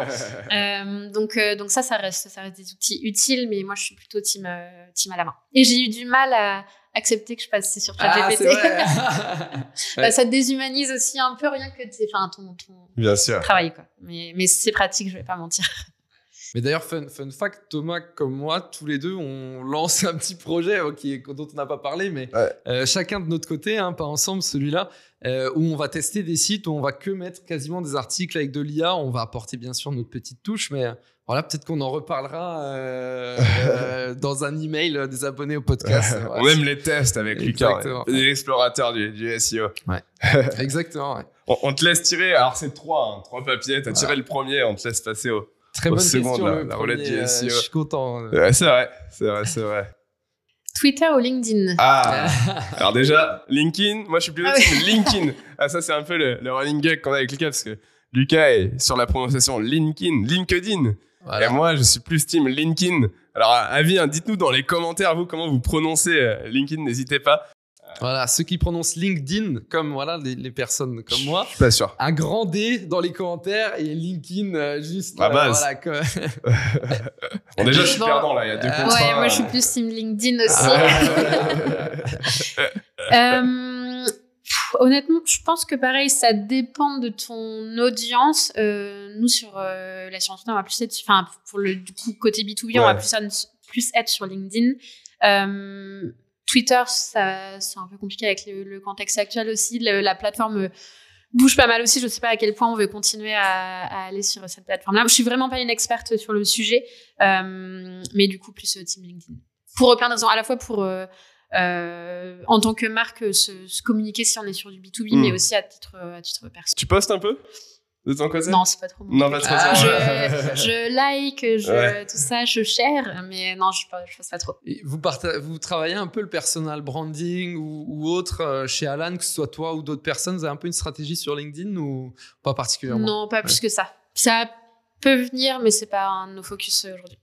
Mais c'est vrai que ça, c'est bah, nous, on l'a vu tous les deux, un petit peu à l'opposé du SEO, où tu vas être sur quelque chose avec un peu plus d'inertie, un peu plus long avant que ça paye. C'est vrai que LinkedIn, très rapidement, tu arrives à faire des, des posts qui vont quand même avoir une grosse visibilité, même quand Ouais. tu es, encore inconnu. Twitter, d'ailleurs. Twitter, c'est un peu plus long. toi Pour moi, LinkedIn, euh, c'est un post, euh, peut te rapporter 100 abonnés. Sur Twitter, faut faire euh, plutôt 100 posts pour avoir 100 abonnés. Bon, ça dépend avec des, des bons stats. Mais euh, moi, ce que j'aime bien sur Twitter, c'est plus euh, l'apport de valeur directe. Tu vois, c'est des choses qui sont très courtes. Enfin, moi, Twitter, ça m'a apporté tellement d'opportunités, que ce soit bah, pour les invités du podcast, pour le, pour le réseau pro. Et je tweete vraiment quotidiennement. Et franchement, le fait d'avoir des, des threads, hein, donc des, des tutos un peu de- sur des, des sujets précis, bah, c'est, du concret, c'est du direct. Et, et- et je trouve plus de concret sur euh, Twitter et plus d'inspirationnel personnellement sur, euh, sur le côté LinkedIn. Ouais. Et fun fact, on s'est rencontrés sur euh, LinkedIn. On s'est rencontrés sur LinkedIn et sur- on est tous les deux des gros posters. Ouais, Ah, parce C'est vrai, on, on c'est soit sur Twitter et LinkedIn. Donc, euh, donc n'hésitez pas à, à follow. D'ailleurs, on balance plein de, de contenu SEO. Exactement, exactement. Passe au troisième Allez. Passe au dernier. Autorité de domaine ou trafic quand tu choisis un lien Euh, Autorité de domaine. Ouais, autorité Ok. de Ouais, domaine. ouais. Bah, surtout parce que, enfin, aujourd'hui, là, je vais parler plus de, par rapport à Alan, c'est ce Ouais. dont on a besoin, en fait. Euh, on est plus sur du, de l'autorité de domaine. Et plus qu'autorité, je dirais aussi, on en a rapidement parlé tout à l'heure, mais le, la thématique euh, du domaine Ouais, aussi. Euh, en fait, nous, Alan, c'était un site avant qu'on que ça devienne, enfin, Alan.com, la sur- enfin, le partenaire santé et pas que l'assurance santé. Euh, c'était un site d'un politicien américain. Ok. Et en Ah, fait, on a, une- on a un historique de backlinks dans le, la thématique euh, politique, société, etc. Mmh. Et c'est, enfin, je pense que ça nous, pén- enfin, pas pénalise, mais ça nous aide pas à nous démarquer dans le, le secteur euh, euh, de la santé. Ouais. Et, euh, et du coup, aujourd'hui, c'est plus ça que je vais aller chercher. Et du coup, ouais, pour revenir sur ta, ta question, encore la minute SEO, hein, effectivement, il y a trois choses clés hein, quand on parle de, de, backlinks. La thématique du site, forcément, euh, on va chercher un site thématique. Euh, Même si, euh, je prends l'exemple McDonald's, un énorme trafic, bah, c'est pas forcément intéressant pour un LAN de recevoir un backlink de McDonald's parce qu'on est sur une thématique qui n'a rien à voir. Deuxièmement, effectivement, l'autorité du site. Hein. Pour rappel, l'autorité de domaine, c'est un score qui se situe entre 0 et 100 et qui atteste de euh, la, euh, la notoriété d'un site, le nombre de liens qu'il reçoit. Un backlink s'agit comme un vote vers un site. Et enfin, le trafic qui est important. Et c'est pour ça que c'est très important de différencier les deux parce que parfois, tu peux avoir des sites avec des grosses DR, mais mettre un lien sur une page qui a peu de trafic. Et au contraire, parfois, avoir des sites qui ont euh, peu de DR, mais tu trouves une petite page qui est bien positionnée sur un mot-clé qui a Ouais. plein de trafic. Et c'est pour ça que c'est hyper important, non seulement de trouver le bon site, mais aussi le bon spot dans le site pour bénéficier d'un article qui a déjà positionné sur des mots-clés, qui a déjà reçu du trafic, des backlinks, c'est de maximiser, en faire le transfert du jus. Plus on va chercher des positionnements sur des bonnes encres et des bons liens, plus on va euh, monter euh, notre autorité, quoi. Totalement. C'était un très bon résumé. Voilà. Euh, honnêtement, j'ai j'ai bien totalement. Et c'est vrai que acheter un lien qui va être caché, bah, typiquement, il y a souvent des. Moi, je, je me suis fait piéger en plus un jour quand je connaissais pas trop le SEO. Une régie qui m'a contacté euh, pour acheter un lien euh, sur leur site. Ils avaient parlé de moi. Voilà. Euh, je vais pas citer de nom. Hein. Ah, oui. Et bon, c'était 600 euros. Je pense que c'était pas non plus euh, énorme. Je, je me suis dit, bah oui, ça va me bénéficier en SEO. Ça n'avait rien à voir avec ma thématique. Le lien, il est caché tout au fond d'une page. C'est des sites qui ont déjà des milliers de liens, donc le mien Ouais. n'apporte rien du tout. Et voilà, vraiment, euh, essayer de, de penser, vraiment, euh, finalement, le net, le net linking, le net linking, euh, que ce soit de l'achat de liens ou autre, les backlinks, bah, c'est un travail en soi. Il faut vraiment prendre le temps d'analyser chaque site. Sinon, c'est juste Mm. jeter de l'argent Ouais. euh, Très bel par la fenêtre. ouais. Et puis moi, j'ai vu, j'ai vu plusieurs clients qui me disent Ouais, je travaille avec une agence, ils m'achètent 5 clients par mois. Et je dis euh, Mais attends, attends, attends, c'est quoi les liens Euh, Où est-ce qu'ils sont les liens Et tout. Et, Tu les et achètes vrai où que, Voilà, c'est, c'est- je sais même pas quels sont les liens. Ah ouais, non, mais là, il faut être un peu Tu les achètes sur Back Market. Ah. Donc, euh, donc euh, voilà un petit peu. Ouais. On a fait les trois papiers Yes. Allez, très bien. La crème de la crème, dernière La partie. crème de la crème.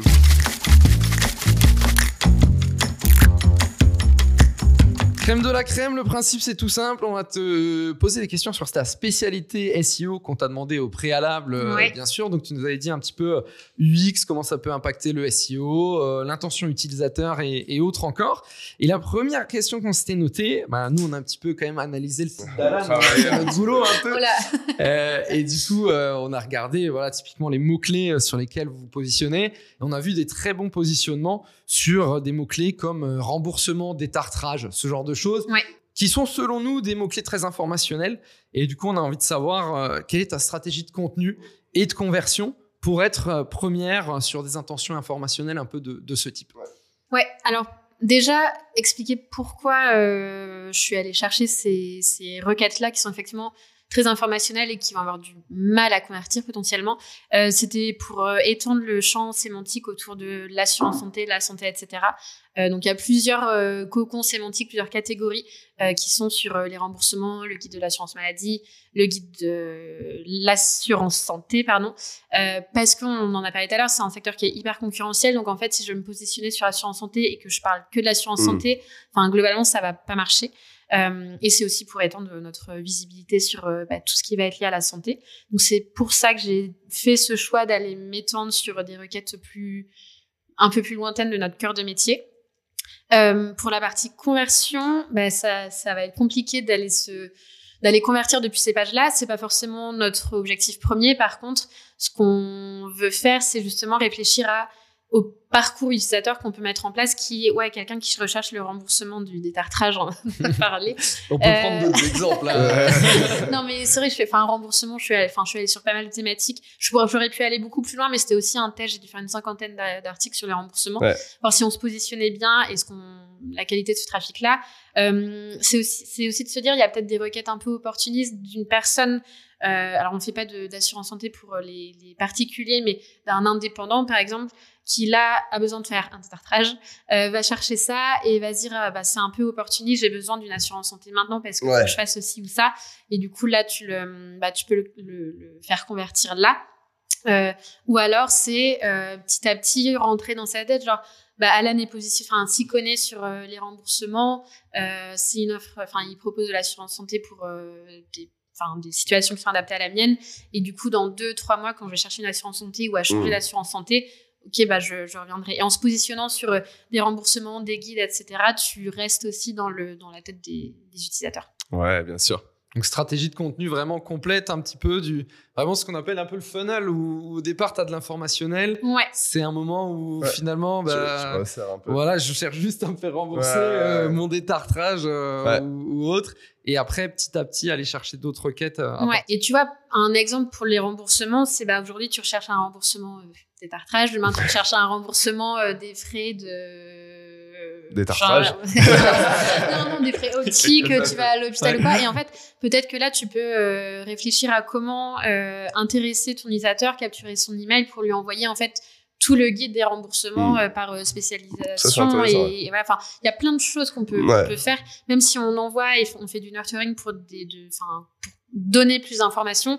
Plus d'informations Mm. tu donnes, plus expert tu deviens auprès de ton audience et donc euh, plus euh, Ouais. les, tes prospects vont avoir euh, confiance pour convertir avec toi même si c'est du long terme. Ouais. et c'est tout le problème du SEO c'est que du coup tu peux pas le jour où il va convertir ce sera peut-être pas attribué à, à du SEO mais ça c'est un autre Ouais. sujet Et, et- et du coup, ça m'amène à une grosse question parce que du coup, sur le blog, vous ciblez qui en premier? Les particuliers ou plus les, les boîtes en mode B2B C'est qui vos gros cœurs de cible sur la partie blogging, content? Ouais, alors sur la partie euh, content, le blog aujourd'hui, c'est, je l'utilise pas du tout en SEO et Ok. d'ailleurs on va le migrer euh, bientôt parce que voilà, c'est un, un tout autre sujet. Moi sur le contenu vraiment SEO, il est sur le domaine euh, anne.com et pas sur le blog. Hmm. Euh, et on cible à la fois du B2B parce que c'est notre, enfin les entreprises du coup, parce que c'est notre cœur de, de, de clients en fait, Ouais. c'est, eux qu'on cible en premier. Euh, en revanche, faut aussi se dire que vous, comme enfin n'importe qui qui fait partie de l'entreprise, enfin ou même un RH en fait qui Mm. va décider de l'assurance santé de sa boîte, euh, il peut aussi rechercher les remboursements pour lui-même, Oui, hop, entendre parler. Et en fait, c'est aussi Ouais. donc on vise aussi les utilisateurs finaux, euh, les futurs euh, membres Bien ou sûr. les membres actuels pour euh, Pareil, c'est c'est Mm. pour rester dans la tête, dans la tête des gens. Mais, enfin, d'un point de vue business, on cible les entreprises en priorité. Et euh, très intéressant. Et du coup, il y, a un- il y a un mot qui m'a marqué dedans. Tu as, dit que tu avais décidé de ne pas mettre euh, ces, ces pages un peu remboursement de je ne sais quoi sur le blog, mais Ouais. plutôt directement sur le domaine. Euh, C'était quoi ta réflexion du coup par rapport à ça et pourquoi tu l'as fait de, cette manière? Simplement parce que donc le, notre blog aujourd'hui est en sous-domaine blog.alan.com et en fait c'est un blog où il y a beaucoup de contenu qui a été fait euh, mais aussi avant que j'arrive et c'est du contenu qui touche à tout. T'as des articles sur euh, la levée de fonds d'Alan comme Mm. euh, euh, la, la, la culture d'entreprise chez Alan, la transparence qu'on a Mm. chez Alan, euh, mais aussi sur euh, la loi euh, Annie euh, sur et l'impact sur la mutuelle. Et il n'y a pas de, c'est pas structuré en fait. Et donc euh, aujourd'hui, moi, tout le contenu vraiment que j'ai fait sur le SEO, euh, il est à côté dans des vraies catégories. C'est, classé, c'est rangé. Et le blog, on va le migrer et on l'utilisera plus pour euh, l'image de marque et le développement de notre positionnement. Ce sera pas du contenu pur SEO, euh, assurance santé, etc. Ouais, bien sûr. T'as déjà des idées un peu de contenu qui reste sur le blog? Euh, en cours de réflexion. Encore de réflexion, ça marche. Des petits articles Dans le SEO laboratoire. sur le blog. euh, comment on a mis en place une stratégie SEO C'est ça. euh, Quelle ouais. stratégie Voilà. de backlinks Exact, exactement. Et du coup, c'est un WordPress ou un Webflow votre site? Ou aucun des deux? C'est aucun des deux. Euh, c'est aucun des deux. On a plusieurs CMS. On a du Contentful, on a du Prismic. Euh, On en parlait hier. Ouais, on parlait Ouais. de Contentful hier. hein. Ouais, bah, qui, est, qui est pas mal, hein, franchement, euh, qui est facile euh, d'utilisation à dire pour ceux qui, qui, enfin, qui connaissent Mm. pas le, le HTML ou quoi.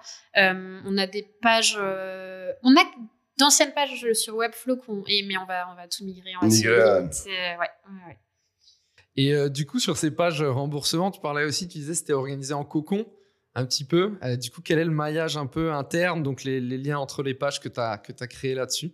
Faudrait pas aller voir parce que mon maillage, euh, mon maillage dans ma tête et le maillage qui est fait actuellement sur le site, C'est pas le même. c'est, c'est- j'ai pas eu C'est le deux temps de le maillages creuser. différents. C'est toujours Mais, difficile à euh, mettre en place. hein. C'est- Oh ouais, bah en fait on a toute une partie sur les remboursements et en fait t'as le maillage automatique de tout ce qui va toucher au remboursement, t'as les liens en bas de page euh, pour en savoir plus Ouais. sur tel tel tel sujet. Et après t'as le maillage qui est plus intéressant au sein des articles euh, où là tu vas essayer de rester sur des thématiques assez euh, assez similaires. Euh, c'est pas c'est pas mon plus je vais pas mentir c'est pas mon domaine Ouais, d'expertise ouais. du coup je pense que je pourrais mieux faire souvent parce que quand je fais des cocons sémantiques ce que j'essaie de faire enfin règle un peu obligatoire c'est la page mère vers ses pages filles page fille vers la page fille vers la page mère au sein du contenu et pas le fil d'Ariane etc Euh, d'aller un petit peu plus loin et sur des thématiques vraiment proches et qui ont du sens donc les pages sœurs du coup Mm. entre elles Euh, c'est un peu la règle de base euh, et je n'ai Ouais. pas travaillé beaucoup plus que ça Bah, je pense d'un autre côté, le, le premier truc, c'est encore de penser à l'utilisateur et comment Ouais. tu vas En fait, l'aider. c'est ça. vois. En Je livre, parle en de, ouais, c'est Je exactement ça. de je ne sais quoi, Ouais. bah, forcément, euh, il va peut-être euh, chercher quelque chose lié. Alors, je suis pas spécialiste euh, Ouais. mutuel, mais, Bientôt. mais voilà, je pense que ça reste la première chose. euh. Mais et du coup, tu utilises un outil pour le gérer ou c'est full à la mano Non, c'est full à la mano et c'est pour ça que c'est compliqué en fait parce que. Enfin, on commence à avoir pas mal de contenu sur le site et du coup, enfin, Ouais. Ah, a, Après, pour les liens internes, c'est important toujours de garder son cerveau hein, dans, les, dans les décisions parce que c'est très important. Mais pour simplifier, alors moi personnellement, sur la plupart des sites pour lesquels je bosse, un Live Mentor, Play Play, moi j'utilise beaucoup Your Text Guru en fait qui va faire des calculs de cohérence sémantique entre tes pages et qui va dire ok depuis cette page, il est hyper pertinent sémantiquement parlant Ouais. de linker vers celle-ci et donc ce qui permet de réduire le nombre de liens internes pour ne pas trop diluer ton jus et envoyer vers des pages qui au final sémantiquement parlant ne sont pas utiles en termes de transfert d'autorité du page rank. Ouais. Très Exactement. Et un autre, là, enfin, ça dépend à quel point on a travaillé sa, vraiment sa strate de contenu et du coup, on a déjà le, le plan de son, enfin, son architecture au sein d'une catégorie, d'un concours sémantique ou quoi. Mais là, par exemple, pour les prochaines catégories de contenu que je lance, en fait, le plan, il est déjà tout fait. Je sais qu'on va parler de tous ces sujets-là. Donc, en fait, le maillage interne, il se fait automatiquement Mm. quand tu sais que tu vas parler de tel sujet, tu pourras le relier à celui-ci, etc. Et ça, ça aide euh, pour, euh, là, au moment où tu publies ton contenu de, de mettre ton, ton maillage interne directement en place. Très clair. Très clair, super intéressant. Et du coup, ta spécialité, l'UX, euh, l'expérience utilisateur, hein, user experience, on dit souvent, souvent UX, on utilise toujours des mots anglais. Ouais. Euh, à quel point tu dirais que ça impacte le, le SEO sur, sur Google? Et je sais que Tom, tu parlais de la fuite euh, de Yandex Ouais. récemment, donc il y a un autre outil. Je un autre- parler de la fuite du Airbnb. non, non, ça c'est encore un autre sujet. Pour, voilà, pour que les auditeurs comprennent, Tom et moi on a loué un Airbnb pour la semaine à, à, à Paris, on le racontait à mode avant. On a eu beaucoup de soucis, donc mais c'est pas cette fuite là, c'est la fuite euh, Yandex, donc qui est un autre moteur de recherche Russe. qui est très utilisé en, en Russie exactement. Et voilà, une, un- une des révélations c'était que 20% de l'expérience utilisateur Ouais. comptait un peu dans, dans cet Dans algorithme. ouais. Et du coup, pour toi, Mode, à quel point ça impacte euh, l'UX, l'expérience utilisateur, le SEO pour bien te positionner sur, euh, sur Google? Ouais, alors, euh, en termes de pourcentage, euh, je pourrais pas dire, mais pour moi, Mm. c'est vraiment un peu la clé du SEO. Et on, parle de, on parlait des trois piliers tout à l'heure. Je pense que l'UX, déjà, touche un peu à ces trois piliers-là dans Ouais, tous les cas parce vrai. que tu, faut que tu penses à l'utilisateur. Et aujourd'hui, ton contenu doit être orienté pour l'utilisateur et pas pour les robots, etc. Donc en fait, l'UX, pour moi, va toucher à plusieurs trucs. Tu as le côté contenu où d'un point de vue UX, bah, tu veux juste répondre à ton utilisateur Ouais. et du coup lui offrir l'information qu'il recherche et du coup se mettre un peu... C'est un peu la, de la psychologie marketing. C'est En fait, il recherche ça. Mm. Qu'est-ce qu'est-ce qu'il recherche vraiment De quoi Mm, il a mm. besoin? Est-ce que je dois créer des nouvelles fonctionnalités?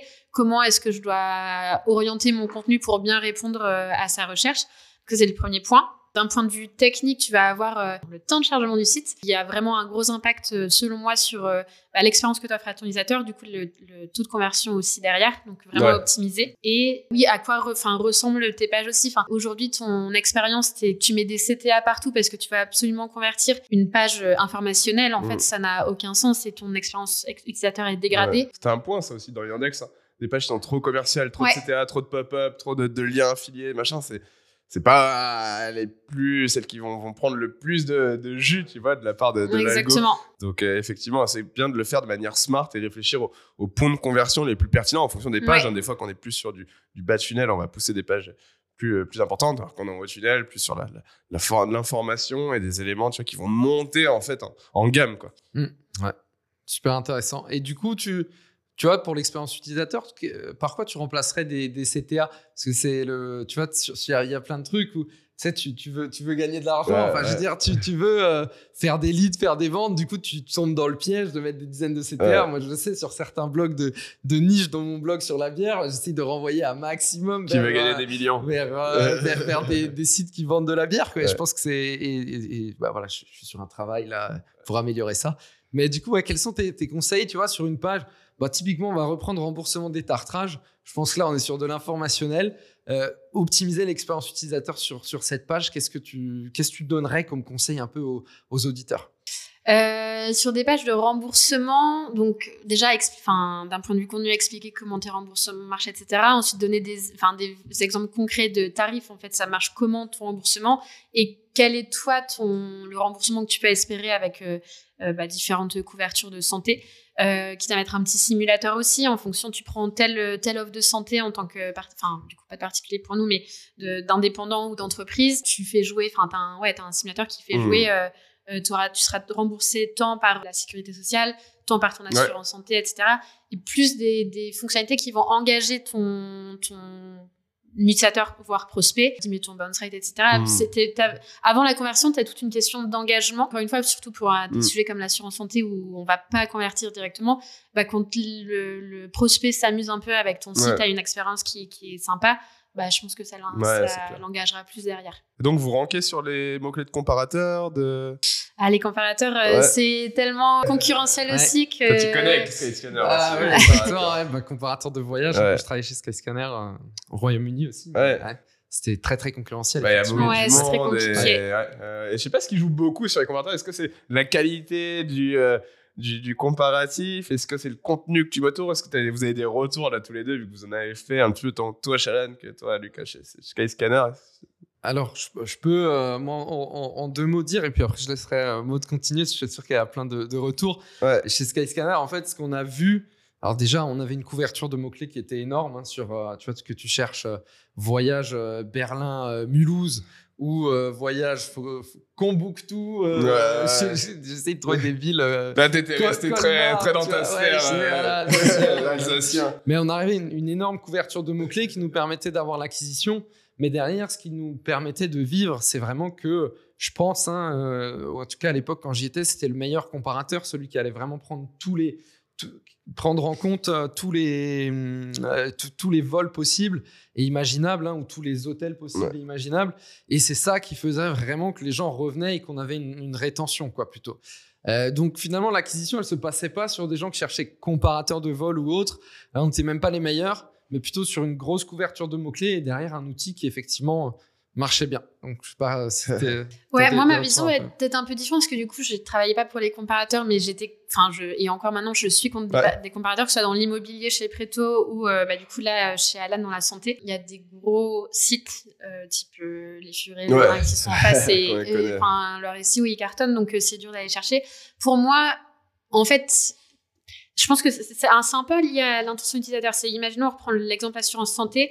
Quelqu'un qui recherche une, enfin, qui recherche une assurance santé, pardon, il va chercher à comparer des offres. Et je pense que c'est aussi pour ça que, du coup, tu as des sites qui, euh, qui, des comparateurs qui se positionnent sur ces requêtes-là. Ouais. Et c'est pas non plus euh, des comparés assurance santé. Enfin, ils ressortent là-dessus, mais c'est pas ça qui, je pense que c'est pas là euh, que, que repose leur, leur stratégie. C'est juste qu'en fait, pour des, des mots-clés très intentionnels, euh, les gens vont chercher à comparer et du coup, Google va valoriser euh, des comparateurs euh, bah, assez puissants euh, avec euh, une offre de, de comparaison entre plein de plein d'entreprises différentes qui, qui, Ouais. C'est l'intention, encore une fois. euh, Ouais, pour moi, c'est- lié à ouais, ça, hein. C'est enfin c'est ce que c'est mon, mon intuition, Ouais, mais je ouais, pense que c'est vraiment lié à ça. Ouais, très bien. Bah, en tout cas, moi, j'ai adoré le conseil euh, de mettre un simulateur là, sur une page, même remboursement, parce qu'en fait, c'est ce que tu recherches, quoi. Tu veux savoir euh, que- Ouais. combien Et- ça va te coûter. et c'est très backlink friendly moins aussi, c'est les ouais, simulateurs. Le bon moyen d'obtenir Ouais. des backlinks, hein, euh, on y pense hein, toujours. Penser à la structure des types de contenus qui seraient à même de rapporter des liens. Et, et ce que je dis souvent, c'est que la- 90% des personnes écrivent des contenus qui sont pensés pour leur utilisateur. Et parfois, c'est intéressant de prendre le contre-pied, de se dire, OK, je vais complètement changer, je vais créer un contenu qui est pensé pour mes créateurs de liens. Je prends l'exemple de Brian Dean, un Brian Dean qui est un expert SEO. Euh, la plupart de ses contenus sont pensés pour les débutants. Mais ces contenus qui ont le plus de liens, c'est SEO, il va vraiment chercher hein, une dose d'expertise. Par exemple, euh, j'ai analysé 10 000 pages web et voici ce qui en ressort. Euh, il a fait le travail, euh. il a fait le travail avant, donc forcément il y a l'effort, il va, il va être linké parce que t'as pas envie de toi analyser 10 000 pages comme il l'a fait.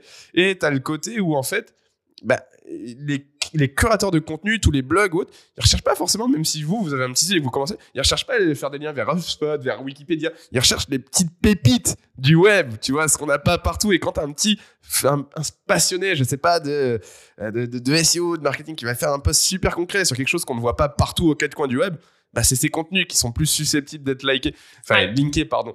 Donc c'est très important aussi de penser à qui sont mes créateurs de liens et quel genre de contenu ils aiment. Exactement. Super intéressant. Ta stratégie aujourd'hui, on parle, on a parlé d'informationnel, on va parler de transactionnel. Ouais. Ta stratégie aujourd'hui pour essayer de te positionner sur des mots-clés comme mutuelle santé, qui est vraiment, je pense, le mot-clé un peu transactionnel peur de votre secteur. Euh, concurrence, nous on a regardé, on s'est dit, wow, Ouais. là on va pas Je- dessus. Imagine, euh, t'arrives dans la boîte, on te dit bon, Ah ta- ouais. ta mission c'est de nous mettre euh, top 3 sur Ouais. euh, mutuelle santé. euh, assurance santé. ouais, là. T'as Ouais. t'as- t'as- Ouais. t'as- t'as 5 mois. Bonne chance, Ouais, bon c'est chance. Ouais. Du coup, ouais, quelle est la stratégie euh, que t'as Ben, pensée c'est- c'est c'est très complexe. Alors, juste, euh, on peut pas nous aller sur. Enfin, en gros, on n'est pas officiellement une mutuelle, on est une assurance santé, Mm. t'as un- une différence technique. Donc, c'est aussi, est-ce qu'on veut aller se positionner là-dessus alors que, bon, d'un point de vue légal, c'est un peu limite. voilà. Donc, moi, je vais plus cibler assurance santé. Il y avait un autre gros mot-clé que je visais chez Preto, c'était simulation prix immobilier, qui est aussi hyper euh, euh, intentionnel et euh, qui, est- qui est dur à aller chercher. Moi, j'ai pas réussi à l'avoir non plus. Ouais. Euh, la stratégie là-dessus, honnêtement, elle, elle est compliquée, je galère. Euh, ce que je- moi, ce que je cherche à faire, c'est vraiment de renforcer toute la sémantique. Tu as une page forte sur, sur laquelle tu cibles ce mot-clé-là, euh, mais après, aller vraiment étendre ton champ sémantique. Et c'est, on en parlait tout à l'heure, c'est pour ça que je suis allée chercher euh, un champ sémantique sur les remboursements, vraiment pour bien montrer ton expertise là-dessus. Euh, donc, vraiment étendre, étendre ton ex, enfin, ta, vie, Mm. ta vision d'expert sur le sujet faire un maillage interne fort vers cette page-là. Euh, et, euh, et amener du dynamique. Enfin, ça, du coup, je reprends un peu les trois piliers, c'est Ouais. ça. Mais et La en fait, base. je pense qu'il y a des erreurs que que je peux faire sur ce sujet-là, c'est peut-être de vouloir trop optimiser justement et d'envoyer Mm. trop de signaux, genre je veux absolument avoir ça, qui est peut-être un peu moins naturel. Euh, Ouais. C'est peut-être là où il faut aussi que des fois prendre du recul. Euh, voilà, mais enfin, ouais, cet exemple-là, il est, il est particulièrement euh, complexe. C'est ouais. c'est vraiment mon gros, enfin c'est un de mes gros focus. Euh, j'ai pas encore euh, la, la clé, euh, mais je- par contre c'est une page que je vais monitorer euh, de façon très régulière Sur le long terme Ouais. pour voir un peu Ouais, euh, ce ouais, qui se passe. euh, et voir tout ce que je peux faire autour. Mais aussi, du coup, aller chercher de la longue traîne, euh, Ouais. de la longue traîne derrière. Et il y a des, il y a des, des, des quick, enfin, quick, je sais pas, mais bon, on va dire des quick wins à faire Ouais. aussi en allant chercher la longue traîne autour de, de Ouais. ce mot-clé-là, euh, le, le mot mère. Puis l'avantage d'Alan aussi, c'est que vous devez avoir énormément de recherches naturelles sur le mot-clé Alan. Ouais. Et ça, plus ça augmente, on le rappelle, mais plus. C'est c'est un des meilleurs signaux pour Google en fait. C'est la marque. C'est hein, la marque, et donc c'est le hein. naturel une fois de plus. Et plus on va taper votre marque, si le trafic sur votre mot-clé de marque augmente, bah, c'est un, un signal positif sur Google. Même si en tant qu'SEO, c'est pas forcément ce qu'on analyse, parce qu'on le sort un peu, vu que c'est du trafic Ouais. de marque. Euh, on utilise plus les mots-clés euh, sur lesquels on s'optimise. Mais euh, le fait d'augmenter hein, les, les positionnements et le, bah, le positionnement, on est souvent un sur sa marque, mais le, le trafic sur, ce- sur son nom de marque, bah, c'est un très bon signal aux yeux de Google. Ouais. Et de toute façon, de façon générale, en fait, effectivement, moi, je regarde que le trafic non brandé, Bien donc, sûr, qui ne ouais, contient pas la recherche à l'âne, globalement, pour voir vraiment l'évolution euh, du SEO.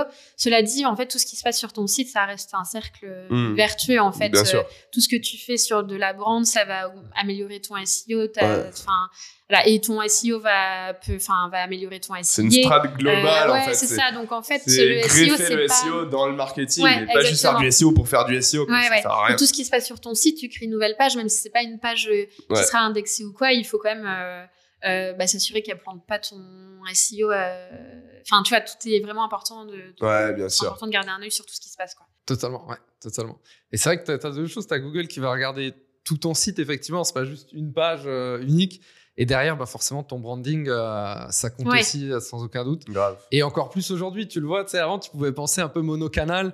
Euh, tu fais du, Ouais. du SEO, ça vient et ça marche ou ça marche pas. Là où maintenant, en fait, euh, avant que, enfin, moi je le vois de plus en plus, avant qu'un utilisateur devienne client ou autre, bah, tu te rends compte qu'il y a des dizaines de, de, de touchpoints. Ouais, euh, exactement. et, et voilà, et même sur de la prestation SEO, je pense que tu l'as vu aussi, euh, bah, parfois, tu as, des personnes qui ont vu euh, 30 posts LinkedIn avant de te, Mais ouais, de te ouais, contacter ouais. ou autre encore. Quoi. Donc, C'est vrai, c'est vrai. Donc euh, très intéressant. Et d'ailleurs, petite, euh, je vais faire une petite minute SEO. Bah, vas-y. euh, Minute moi, SEO. un bon tips que, que, que, que j'aime bien, qui peut servir pour les auditeurs. euh, sur des pages, voilà, quand tu peux pas aller chercher des requêtes très concurrentielles, assurance santé ou autre, tu peux parfois aller euh, chercher des, concu- des, des requêtes euh, euh, comme alternative à Ouais. ton concurrent. C'est vrai. tu Ouais. vois. Et c'est des gens qui vont chercher une alternative à un concurrent. Et du coup, bah, typiquement, toi, tu es une alternative à ton Ouais. concurrent, donc tu peux un peu te comparer. Et Et, c'est souvent, légal, c'est légal, ouais, Ouais. voilà. Et souvent, c'est moins concurrentiel et c'est encore peu utilisé. Ouais. Ouais. Euh, voilà, où il y a des gens qui cherchent euh, Alan vs euh, le concurrent d'Alan ou autre. Bon, bah là, voilà, tu peux faire des Ouais. contenus. De toute façon, tous les contenus qui sont vraiment sur la comparaison, Ouais. c'est des requêtes qui sont déjà assez intentionnels et qui, ouais, qui, marchent, qui Ouais, marchent très très ouais, bien. T'as pas ouais, forcément des volumes euh, incroyables, par contre, c'est bien orienté. Donc, euh, Complètement, complètement, complètement. Parfait. Tu fais un test si le son petit petit Il fonctionne, tu Ouais, nous entends pas, ça sort bien du-. On est, on est- on des débutants hein, du, du podcast. On a la chance d'être accompagnés par euh, les frérots de Flomodia, euh, qui sont des, des cracks hein, du, euh, du, du podcast, qui nous louent. Euh, C'est- C'est c'est fantastique. euh, Ouais. Et en plus, ils nous ont fait un, un prix, enfin un prix quand même petite réduc, un peu Ouais. permis. Enfin, on les remercie, c'est c'est ultra cool. Donc, euh, ouais, c'est top. Pas hésiter à aller checker un gros Voilà. podcast pour entrepreneurs. Il y a plein de sujets divers Exactement, et variés. De, de- de personnes. Il y a eu Pierre Cross là dernièrement, Greg Guillotin aussi qui va passer sur le, le podcast. Donc c'est allez voir, c'est super Voilà, cool. On mettra ouais. le lien dans, la- dans description. Modia, on mettra le lien dans la description. Yes. ouais. Et du coup, c'est la dernière question. Dernière question, vas-y. Euh, et après, il y aura le passage sur le grill. euh, Le fameux passage on- sur le grill. On, on expliquera après, ça va être tourné en off, mais voilà, les auditeurs pourront avoir accès aussi. Euh, on le sait, le SEO, ça paye souvent sur le long terme. Comment tu arrives à convaincre des décideurs de l'importance du SEO Euh, quand on est une licorne comme Alan, qu'on a à mon avis des exigences de croissance super rapides euh, Comment tu fais?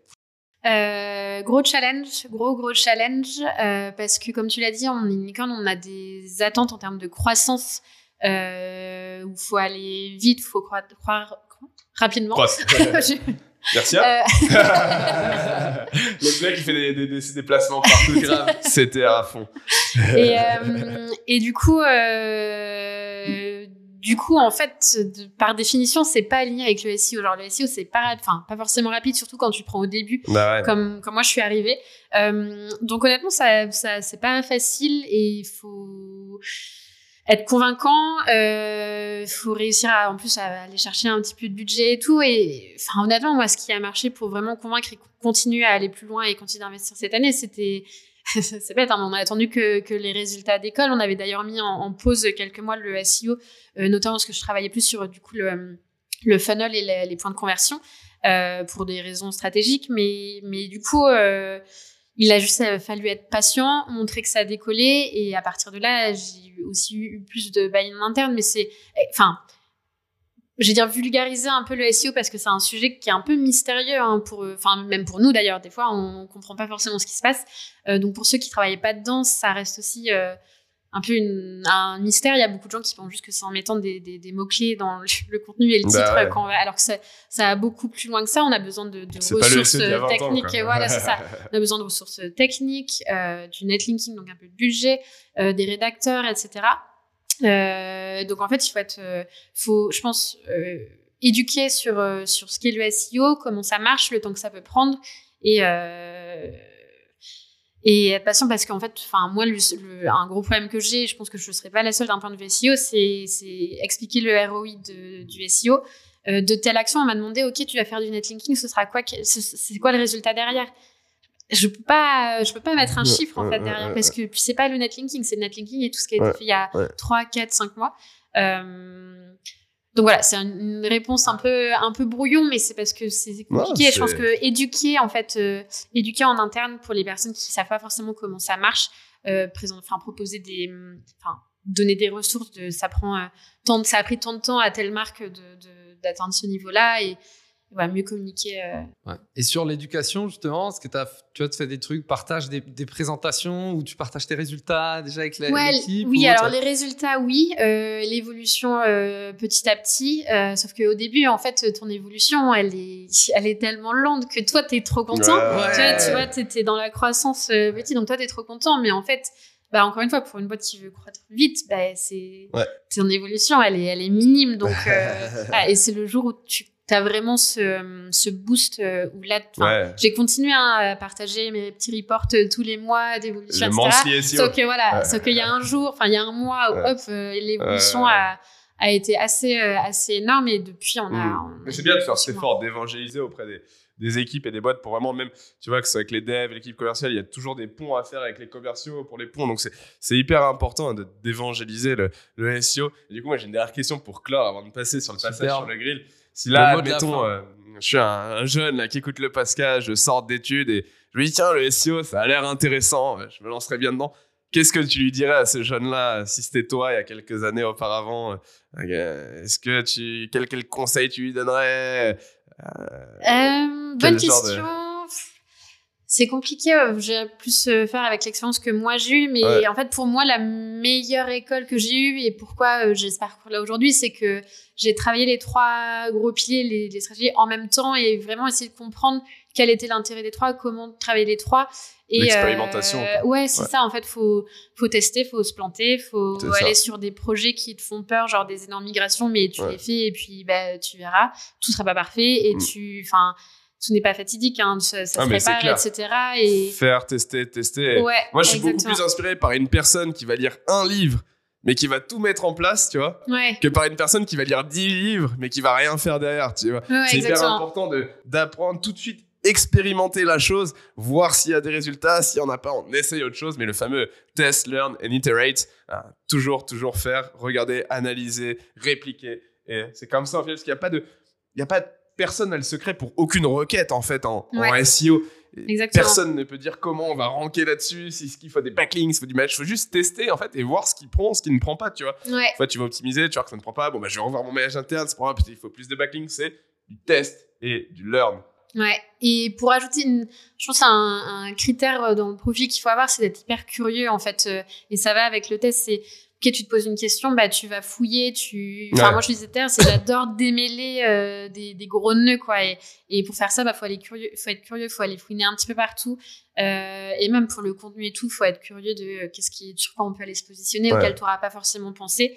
Il y a une chose qu'on m'avait dit quand j'ai commencé le SEO que j'avais bien aimé, c'est me dire t'as vraiment un, un bon profil SEO et, et ça marchera pour toi parce qu'en fait t'as le réflexe d'une personne qui va aller chercher sur Google pour trouver ta réponse. Et ton métier c'est de, de faire en sorte que les gens fassent ça globalement et de trouver leur réponse. Et euh, c'est un conseil enfin il y a une remarque euh, qui, qui avait vachement résonné à l'époque et que j'aime bien euh, utiliser aujourd'hui. C'est c'est en fait ouais faut être curieux va chercher par toi-même l'information. Ouais. tu la trouveras sur Google et c'est ça aussi qui t'aidera à te dire euh, ah ouais en fait j'ai trouvé l'information là donc moi aussi je peux donner l'information sur un tout autre sujet mais, euh, Ben, merci Maud. Merci à vous, ouais. merci à euh, vous, on en garde encore un peu parce que, pour rappel, on le cinquième format qui est le, le passage sur le grill. hein. On va griller euh, quelques petits sites internet en beauté. Exactement. Maud va auditer un site euh, en direct, euh, plus ou moins, même si ce sera dans une vidéo euh, séparée. Mais Ouais, qu'on, vidéo qu'on publiera hein, sur la, la chaîne YouTube. Donc, c'est deux formats différents. Là, ça sera plus un en loom. On se mettra en direct sur le site, donc plus une partage d'écran. Et on va essayer de, proposer des choses un peu concrètes hein, sur, la- sur l'analyse du, site pour qu'on ait aussi la partie plus, concrète du SEO. Donc, tout ça sera sur la même chaîne YouTube de, de Position Zéro, euh, qui n'est pas encore créée, qu'on va créer d'ailleurs. Euh, et vous pourrez retrouver tout ça directement. Et bien sûr, euh, on a une liste d'attente. hein, donc, tout ça sera envoyé aussi sur, sur la liste email et on va tout de suite passer sur le grill. J'ai un peu d'huile d'olive là, de côté aubergine, euh, Magnifique. côte d'agneau, Un petit barbecue. petit barbecue euh, à, à 10h45, à 11h, ça va faire plaisir.